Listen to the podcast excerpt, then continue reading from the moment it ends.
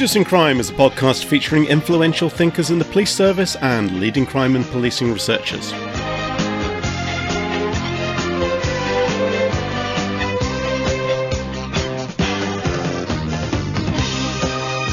Katie Barrow Grint is a superintendent with the UK's Thames Valley Police. She is currently the head of specialist operations for Thames Valley, running covert policing for the force. We talk about her work developing an internal evidence based policing journal, becoming the inaugural editor in chief of the College of Policing's publication Going Equipped, and being a lead on WeCops, a popular UK policing weekly Twitter debate forum. Hi, I'm Jerry Ratcliffe. As usual, we start with a quick guest theme update.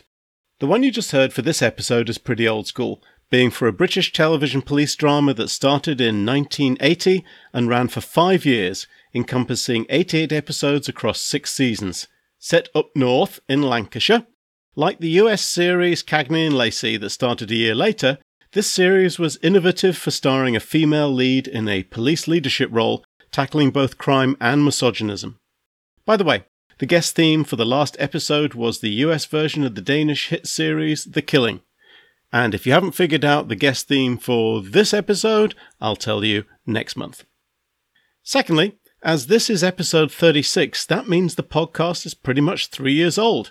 My thanks to all of my marvellous guests over that time, and most of all to everyone for listening. The podcast is now getting more than 40,000 downloads a year. Though I'm not really sure why. Fortunately, I have smart guests. You just have to put up with my nonsense every now and again. Tolerating my nonsense this month is Superintendent Katie Barrow Grint. Superintendent Barrow Grint has been with Thames Valley Police since 2000, during which time she has worked frontline response, CID, neighbourhood policing, child abuse investigation, surveillance, and strategic development. She is the force's head of specialist operations and runs their covert policing activities. She has a degree in sociology from the London School of Economics and a master's in police leadership and management from Warwick Business School. She specialised in the area of policing domestic abuse, but is probably best known for managing Thames Valley's policing journal, being editor in chief for the College of Policing's Going Equipped publication, and as one of the leads for the popular Wednesday evening WeCops British Policing Twitter debate. Don't forget the hashtag. We cover all of this in the following chat. Katie is a marathon runner and black belt in karate, but when I caught up with her online, she was getting into a glass of wine, which is frankly a minimum prerequisite for talking to me. Just ask my girlfriend, ex wife, family, colleagues, acquaintances, friends, random strangers. So here we are, 8 p.m. your time, a couple of glasses of wine. Dread in, to think so- what's going to happen. It's eight o'clock here. The kids have gone to bed. I've only just started drinking. Don't worry. What, after COVID or just, Just- started just- drinking this just- evening? Yes. Yeah. yeah, nothing else to spend your money on. So I saw that you're also a, a black belt in karate, aren't you? I am. Yeah, I haven't practiced for a long time, but I have got a black belt in Wado Ryu, and uh, I was English silver medalist for sparring. Oh my goodness. Fighting once upon a time in my youth. That's fantastic. Though I have to say, the style of karate does sound like a small town in New South Wales. Yeah, absolutely. But good fun, and, and uh, I- really loved it when I did it. I ought to go back and do it again. What I find interesting is when you meet so many people who are at the higher ranks in things like policing and academia, they're also quite driven to get there, but they're also driven in other areas of their life. They don't just dabble in karate, you know, they go right the way through to black belt. And that's what makes it so difficult catching up with them for podcast interviews. People like yourself is like, well, that's great, but I'm doing this busy. and I'm doing that, and I'm, yeah, I'm writing a book yeah. on domestic violence. We're running WeCops. So tell me a little bit about WeCops for people who are not in the UK. WeCops is a Twitter debate that we have every couple of weeks on a Wednesday evening at 9 pm. And exactly how many seconds does it take before it deteriorates into you all shouting at each other? Because what is all about, isn't it? It doesn't. Absolutely. Did I just say Titter? I think I meant Twitter. It's actually a very useful debating forum for officers and staff, together with higher ranking officers, academics, members of the community. And we don't get into trolling. It, it's about being creative. I think you've missed the entire point of Twitter then. Maybe, maybe, but it, it works and we have good fun and it's run by eight of us, seven cops and one academic, all doing it voluntarily on top of our day jobs. We're here just to try and make policing better and make improvements and make sure that the good stuff that goes on gets shared because I think that's where sometimes we fall down. The times I've dipped into it, it's been quite fantastic and such a range of opinions and people. Do you have any sense of the kind of numbers that are engaging with it? We have about 12,000 followers, which it doesn't sound, you know, huge when you look at some people, but that really is very good. We only go for an hour and we've had over 3 million reach in that hour for some of our debates. So just as an example, we had a chat on diversity and recruitment in policing a few weeks ago, and, and the policing minister here in the UK, Kit Malthouse, dived into that chat, and we reached 2.8 million that time. Blimey, for a government minister yeah. at the national level to dive into that, that's one fantastic and rather brave on his part, because I'm sure you have quite a few anonymous accounts who are quite happy to tell him what they thought. We do, we do, but I think that's the beauty of it the fact that you can be a frontline officer having that interaction with a government minister uh, to make those kind of improvements. Yeah, that's incredible. During the main body of COVID last year, we had about 3.8 million reach when we talked about mental health in policing.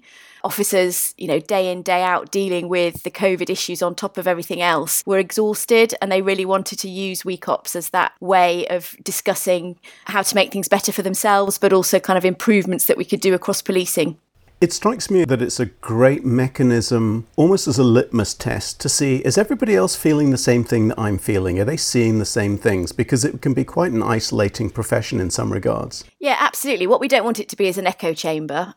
But what we do want it to be is that ability to network, to make connections, to find out what's going on elsewhere, to make friends, and to see where you can take good practice or good learning from others and introduce it into your own force. And we've had good examples of that over the years. You know, if you want to make friends on the internet, there are so much better websites for that, right? but WeCops is brilliant for it, and uh, and I think you, you, you do meet a wide range of people, and that's the beauty of it. Good stuff. The mental health debate, I mean, it's got to be a recurring topic, hasn't it? I mean, I, I, get the sense that it's winding its way through pretty much every topic that you're discussing now that we're in the COVID, post George Floyd type of world. It's hugely stressful for everybody out there. It is. And I think what we're finding is that having a way of discussing those issues in a forum where people are experiencing the same kind of things makes it almost normalized in the sense that you can chat, you can think through ways of dealing with your problems, and you can actually understand that it's not just you. And I think that kind of community feel makes people realize that what they're feeling is not unusual. Sounds an awful lot like counseling or therapy. I wouldn't say We Cops is counseling or therapy, but it is good fun. And uh, I would encourage people to dip in and, and have a look. The problem is when you when it's nine o'clock there, it's kind of end of the workday here. You're ready for your glass of wine now. Oh hell yeah! But that's generally about lunchtime. I tell my students whiskey's not just for breakfast.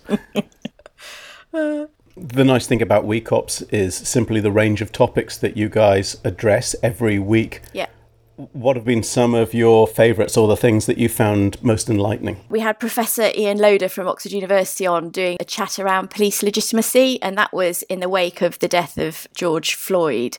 And I think that was really pertinent to allow British policing to think through the consequences of what had happened and allowed us to be really open and honest around how police officers were feeling here in the UK around what happened, but also to have a view on what we were seeing coming out of the States and how that might impact on the way we would deal with uh, the situations that arose. So there was protest, uh, there were lots of issues here.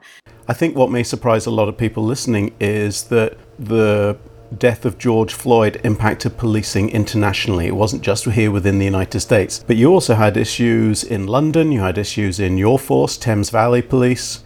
Uh, it, it, really became an international challenge. Yeah, absolutely. And I think together with COVID on top of that, it was tricky for policing. And then I think every force in the country probably had some sort of protest or some sort of march in relation to what had happened. And I think having that ability to talk about that through Twitter, through WeCops, uh, was really valuable for our officers and staff. One of my favourite WeCops was when you had an whole evening talking about what do people actually enjoy about response policing. And I thought it was just so nice to come and dip into a topic that was positive. Yeah. I was reading through the answers, and a few were, you know, I like to do good things and I like to help the community. There, there were a few answers that looked straight out of a job interview. but at least a quarter of them, people were talking, they just enjoy coming to work and hanging around with colleagues and, the, and the banter. The banter that is central to emotional survival in policing. And I thought that was just me that really enjoyed that, but it was great to see that other people enjoy that informal social interaction side of just working with a great bunch of colleagues. Yeah, absolutely. And I think the beauty of that chat was it coincided with the National Celebration Week around response policing here in the UK and gave a really good vessel for our officers and staff to really talk about what they loved. And it was um, it was quite emotional to read through people's responses and just remember why you love policing, why we all come to work to to do what we do. I mean, police officers are the worst for whinging and you know talking about the amount of work and, and the issues that they have to face day in day out. But to actually go through and talk through the best bits about your job, I think was really uplifting, and it was a really nice way to round that response week up. Yeah, and when you talk about cops whinging, I have to laugh because I remember many years ago, you used to get stickers everywhere that said, I've met the Met. I think they still have them, yeah. oh, good grief, really? I, I often thought that should be replaced by the more honest thing. It's just the badge that says the job's fucked which seems to be the mantra of British policing generally, right? I'm pretty sure the uh, the G7's coming to the UK next month. They're going to Cornwall, and I'm pretty sure there's a lot of banter already on uh, on Twitter and various other social media sites around Met stickers and how they might drive through the very small streets of Cornwall. I was in a building in Malaysia when I saw an "I've met the Met" sticker, and I thought, okay, this is just off the charts. This this, this has gone crazy. Uh, we don't ha- we, we don't have those in Thames Valley. you eradicate them on site like graffiti, right? You've now been with Thames Valley Police for how long? Just over 20 years. It feels like five minutes, but yeah, nearly 20 years. But just for a couple of seconds, tell us a little bit about Thames Valley for people that aren't familiar with Thames Valley Police outside the country. So, Thames Valley is one of the 43 forces in England and Wales, and we cover uh, three counties Oxfordshire, Berkshire, and Buckinghamshire. About 4,000 cops, about 4,000 police staff and a really busy mix of rural and city policing. So we're next to the Met, so we take a lot of their county drugs lines, a lot of their problems that come over the borders, but we're also surrounded by lots of the other rural forces, Gloucestershire, Bedfordshire, etc. So when the Met are successful in causing displacement to reduce their crime, you're the recipients? Unfortunately, yes, quite often. well, we're just passing the wealth around, right? you could call it that. I'm not sure that's uh, that's quite uh, what it is. One of the areas that I know that you've been fascinated with and I wanted to talk to you about is the policing of domestic abuse. And thinking about this when I was I knew I was going to be talking to you, it just struck me that what a pernicious problem this is that seems to be endemic to every single there isn't a police department that doesn't have to deal with this on a regular basis. We seem sorely unable to figure out what to do about it and we seem to lack the tools to really have an impact on reducing domestic violence. It seems this incredibly pernicious problem. Have I got that wrong? No, I think you've got it absolutely right. It's what my dad, Professor Grint, would call a wicked problem. You know, there is no answer to domestic abuse, and we've got to just try and think through how we can reduce it, protect. And, and I do think it is a public health issue. It's not just for the police to sort out but it affects every day that every officer comes into work, they will be going to a domestic abuse case when they're on the response teams. And, you know, the amount of children that are affected really worries me. The amount of victims that we have that just don't come to the police in the first instance. So, let, you know, we don't know half of what's going on, would, would be my view, um, is a real, real worry. You're in the process of writing a book right now about it that's going to be published by Routledge at some point in the uh, in the future after this podcast.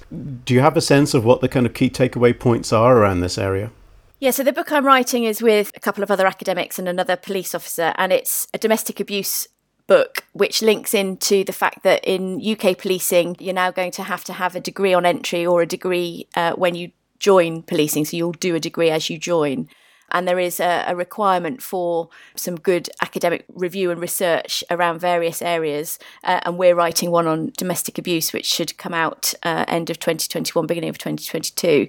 So it covers everything from the reasons behind domestic abuse, the history of it, criminal justice processes, uh, court proceedings, looking at the new legislation that's coming out around it. So it's really wide and varied. And what we hope it will do is um, give students uh, and those interested in looking at uh, domestic abuse more generally, a really good overview of the theory, uh, but also the practical piece around policing domestic abuse. Some of the interesting work was done by people like Larry Sherman from the University of Cambridge. Much love to Larry, but that's now decades old. I just don't get the sense that we are investing enough in terms of trying different approaches and finding new pro- ways of dealing with domestic abuse. It seems to have fallen by the wayside while we become more fixated on violent crime as that's creeping up in many places. Yeah, I think you've got a point there. And I think when I've been researching pieces that I'm writing, it's quite clear that there are huge academic gaps around domestic abuse. I do think that there is a real value in testing different areas of DA when we're trying to concentrate our resources because we've got so few. We nearly we really do need to know what works. And I think there is a lack of research into domestic abuse.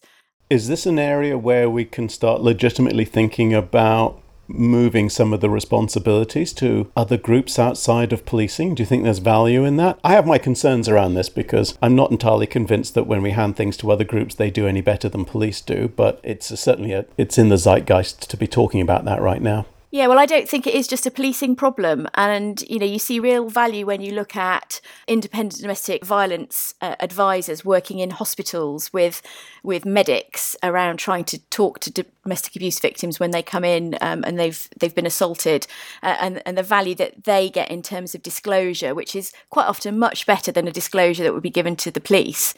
And I think we've got to do everything we can at each point in a victim's kind of cycle of domestic abuse to think through who is best to deal with them and the problem at that point in time.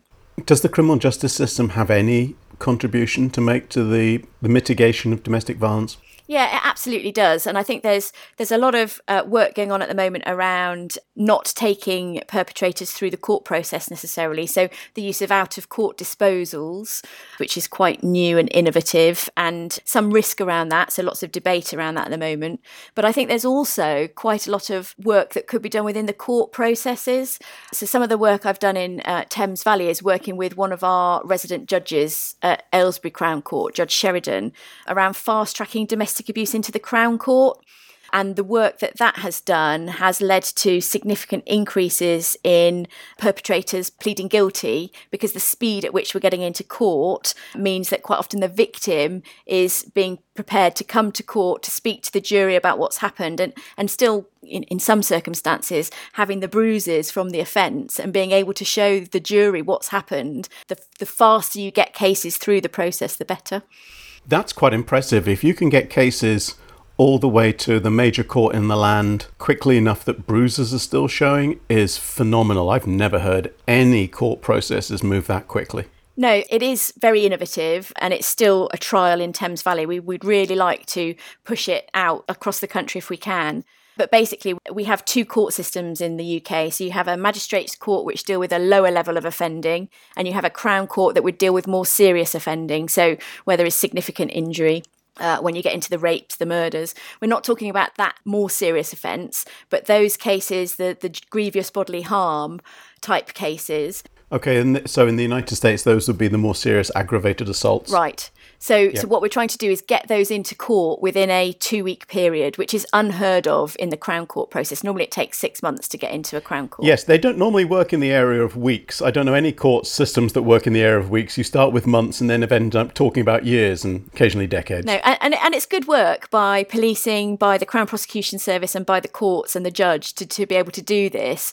Um, and we've had it reviewed and evaluated academically. You know, we need to test it more, but I do think there's real value in reducing that attrition because what we've seen significantly through kind of previous academic work around attrition rates is that the victims don't bother because they can't wait that long.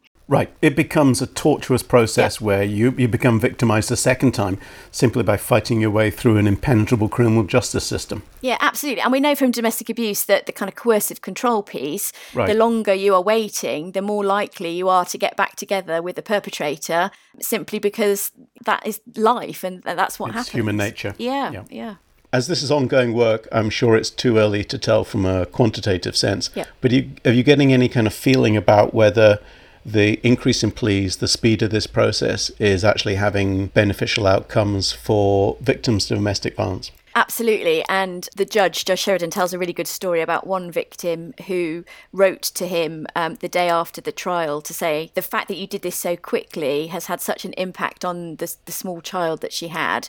It was the first time in, in five years that they'd not wet the bed and that was after the trial, which put the perpetrator in prison. And it was only because she'd stayed with it that time because it was happening so quickly that actually we got that result. So, you know, a really valuable insight, I suppose, into that kind of victim impact and how it reduces impact not just only on the victim but the whole family. That's, you know, obviously devastating for the family and marvelous.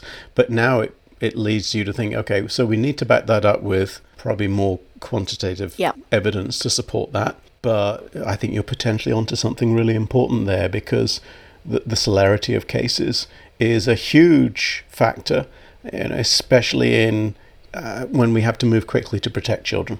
And it's really interesting, actually, that the new government legislation around domestic abuse that's literally come in in the UK in the last couple of weeks focuses on how children are kind of vicarious victims as well.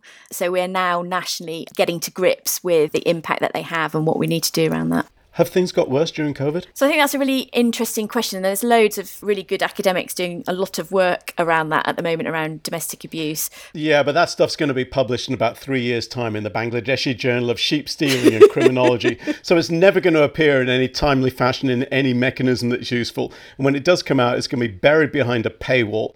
So, do you have like an answer that human beings can use? so, I think our worry from a policing perspective, and it's the royal we when I when I talk about this, is that we just don't know. I think there is a lot of hidden domestic abuse that hasn't and perhaps will never come out during COVID. What we did see was a reduction in the amount of domestic abuse that was occurring between partners that had split up. So, where people didn't live together because they couldn't travel, there was a reduction in that type of domestic abuse. But there were increases in domestic abuse where partners were still living together. I think there were limited calls, particularly in the first lockdown in the UK, and that was a real worry for policing about why people were not calling us. Yeah, if the partner's not out of the house, there's no opportunity. There's no opportunity to call. Yeah. And I also wonder if this is one of the limits of police data, which is that we can count the number of calls, but it doesn't tell us anything about the severity. Absolutely. And I do worry that we will probably never know the full amount of domestic abuse that's occurred over this time period. And it's one of those things that will come back over coming, you know, months and even years around the impact of that, particularly when you look at adverse childhood experiences and, you know, what's happened to children, uh, what they've seen, what they've heard, and, and what the future holds. And, and we may not know the impacts of that for a decade. Absolutely. Yeah. You've been working with colleagues to also increase the exposure to evidence based policing within Thames Valley Police. So you took on creating, I believe, the Thames Valley Police Journal, and which is sounds like an incredible amount of work. Can you tell me a bit about that? so the TVP Journal is, in my view, brilliant, and I say that because I run it and edit it. When you know a bit about evidence-based policing, it's important to know where your biases are. Absolutely, but it came about because I was doing my master's degree at uh, Warwick University, and I was reviewing um, domestic abuse, and I, I wrote my dissertation on domestic abuse, which got published in a journal formally. Can you be published in a journal informally? Like asking asking for a friend. you can come and publish in a TVP journal. That's an informal journal.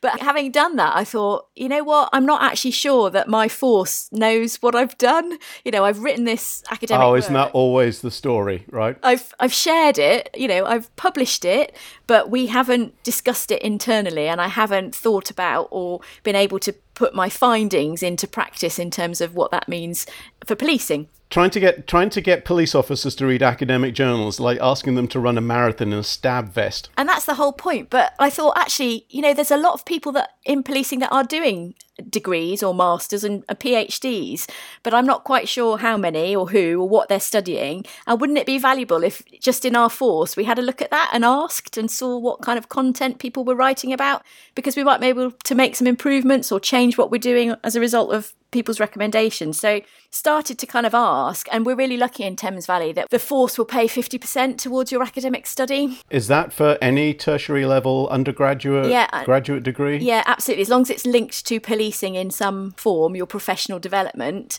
That's fantastic. Yeah, very few forces do it. And we're really lucky that's one of the things that hasn't kind of disappeared with austerity. But it just means we are putting people through the Cambridge course that I know you teach on sometimes. We have people on what was the High Potential Development Scheme doing uh, master's degrees, but we're not taking the learning and we're not doing anything with it.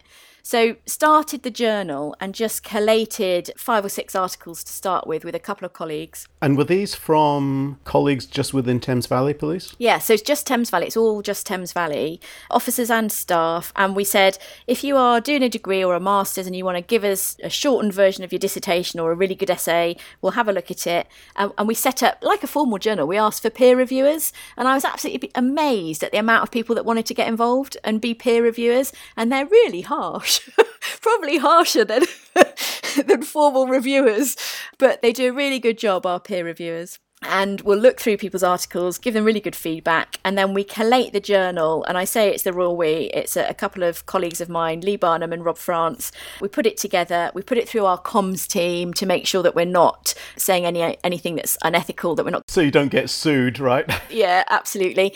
And we published it. So we published it internally to start with, just so just for Thames Valley, a private journal. And the feedback was phenomenal. And our our staff, our officers and staff were just just giving us so much good feedback about how valued they felt that their work was being shared, how great it was that they could read something that they didn't have to, you know, pay for access, that it was right. relevant to their own force. It was about people doing work in their own area of business. I get excited about this. yeah, I can tell. what I love about this is that in so many places I go to, there seems to be a streak of anti intellectualism running through policing, and I'm sure you run into that as well.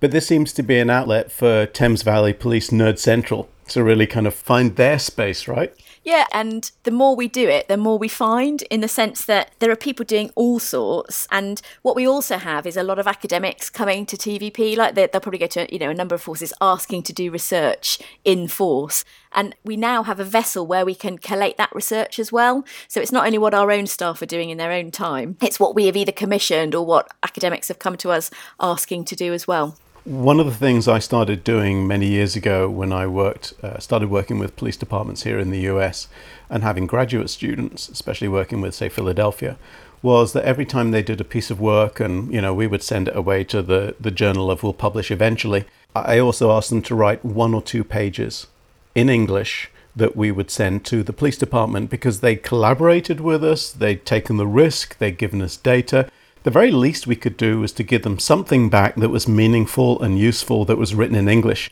And what was interesting from an academic perspective was it was often harder for the students to write that concise two pages in English without resorting to academic language or statistical talk. I say, no, you've got to pitch this at people who actually are driving a police car around North Philadelphia right now. Yep. And that makes it interesting and readable to them that will actually engage with their professional sense of value. Yeah. And that's incredibly difficult writing for academics to do. So you're also it sounds to me like you're really also driving a translation piece as well as just, you know, replicating research, yes? Yes, we are, and we accept full academic articles like you would see in a in a formal journal, but we also say to our officers and staff, you know, if you're just doing a literature review and you want to share what you've read, then write something around that.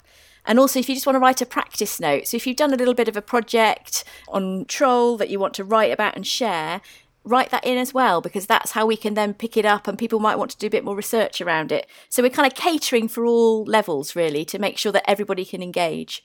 How does it feel to be now a journal editor and to be publishing when your dad is a professor as well. I mean, are you having some degree of oversight and critique from above coming to you? He's not allowed to mark my work.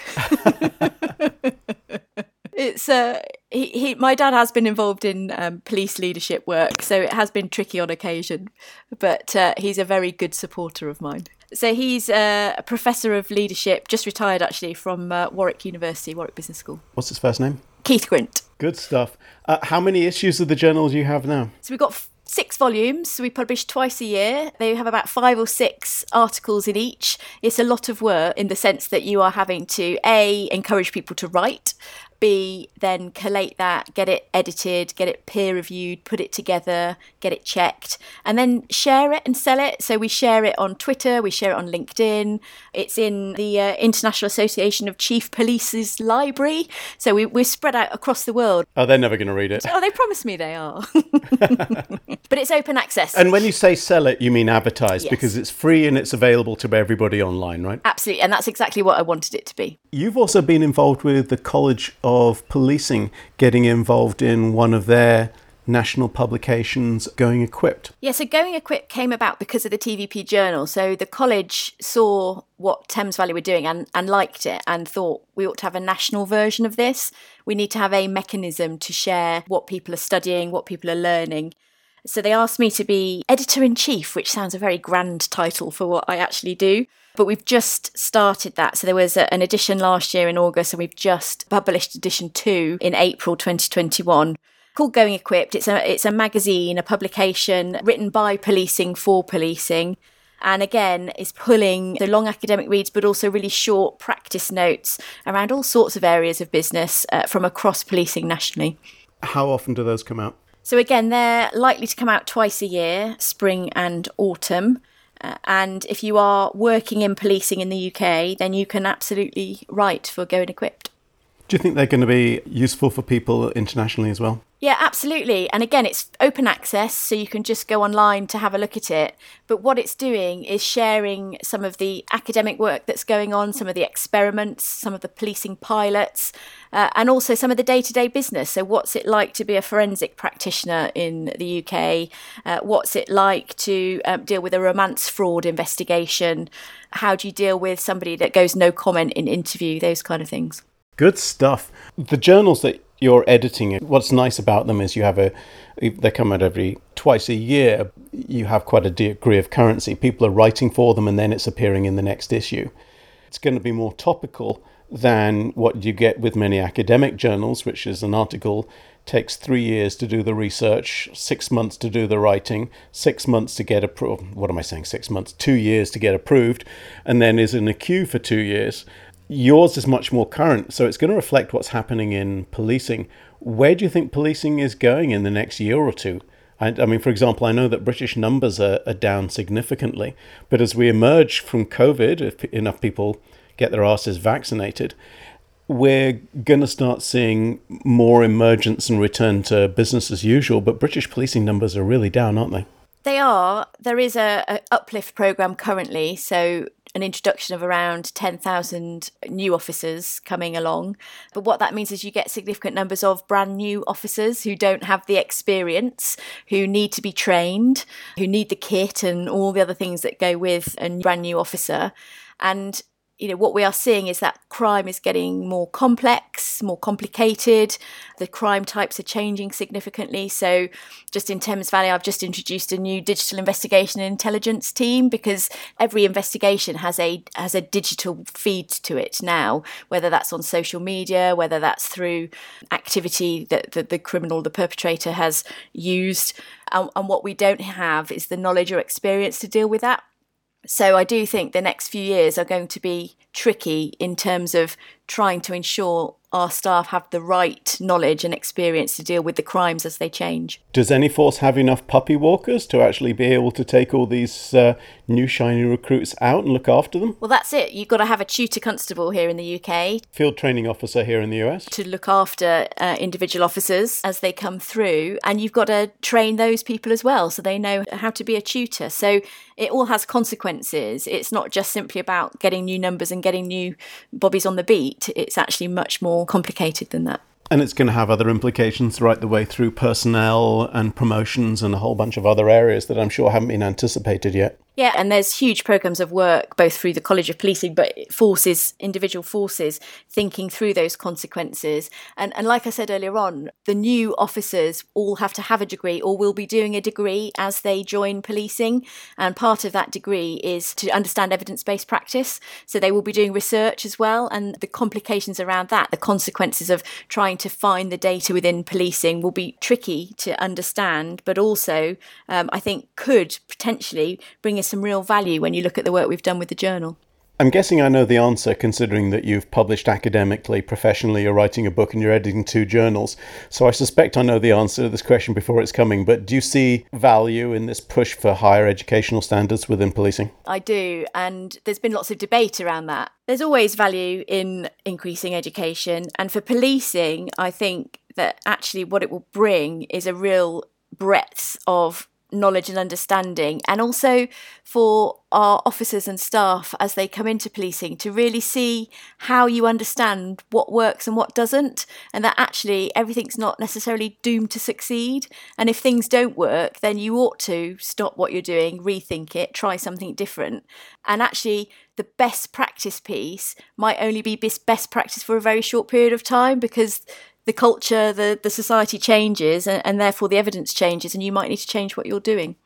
I interviewed Sir Denis O'Connor, who joined policing about three weeks after Robert Peel created it. I love Denis. But what's been interesting about the last decade or two is the pace with which research has picked up in policing. I think if you joined when he did in the 60s, you could have pretty much stuck with doing the same thing for 20 years not because it was right or wrong, but because there was nothing to suggest replacing it or doing it better. I think those times have gone now. It seems like we need a continual professional practice like you find in nursing, like you find in medicine. And this idea that what you pick up in the academy is going to see you through, or you know, in the police college, is going to see you through the next 20 or 30 years, I think is, is now farcical. The world changes so quickly. We have moved on from that position. And I do think that in order to be a really good officer, you have to make time to understand what's changing and why it's changing and what impact you're having. And to understand what impact you're having, you've got to understand why you're doing it.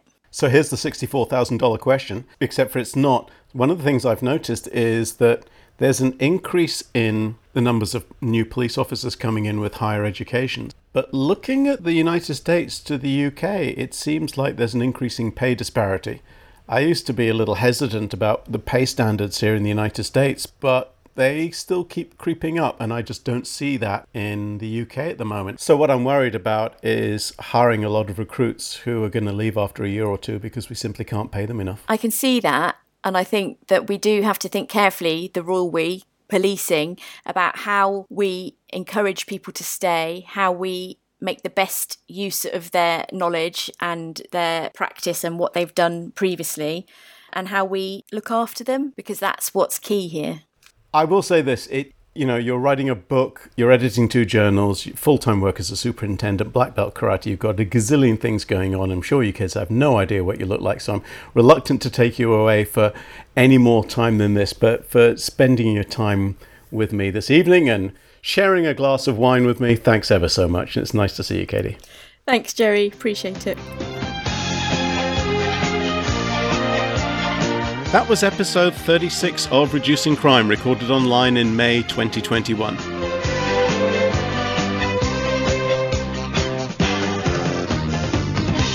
New episodes are announced on Twitter at underscore reducing crime. The transcript of this and every episode can be found at reducingcrime.com slash podcast. There you can also find links to the two publications Katie mentions in the episode. If you're an instructor planning a class or two around any of the podcasts, DM me at jerry underscore Ratcliffe for a free spreadsheet of multiple choice questions. Be safe and best of luck.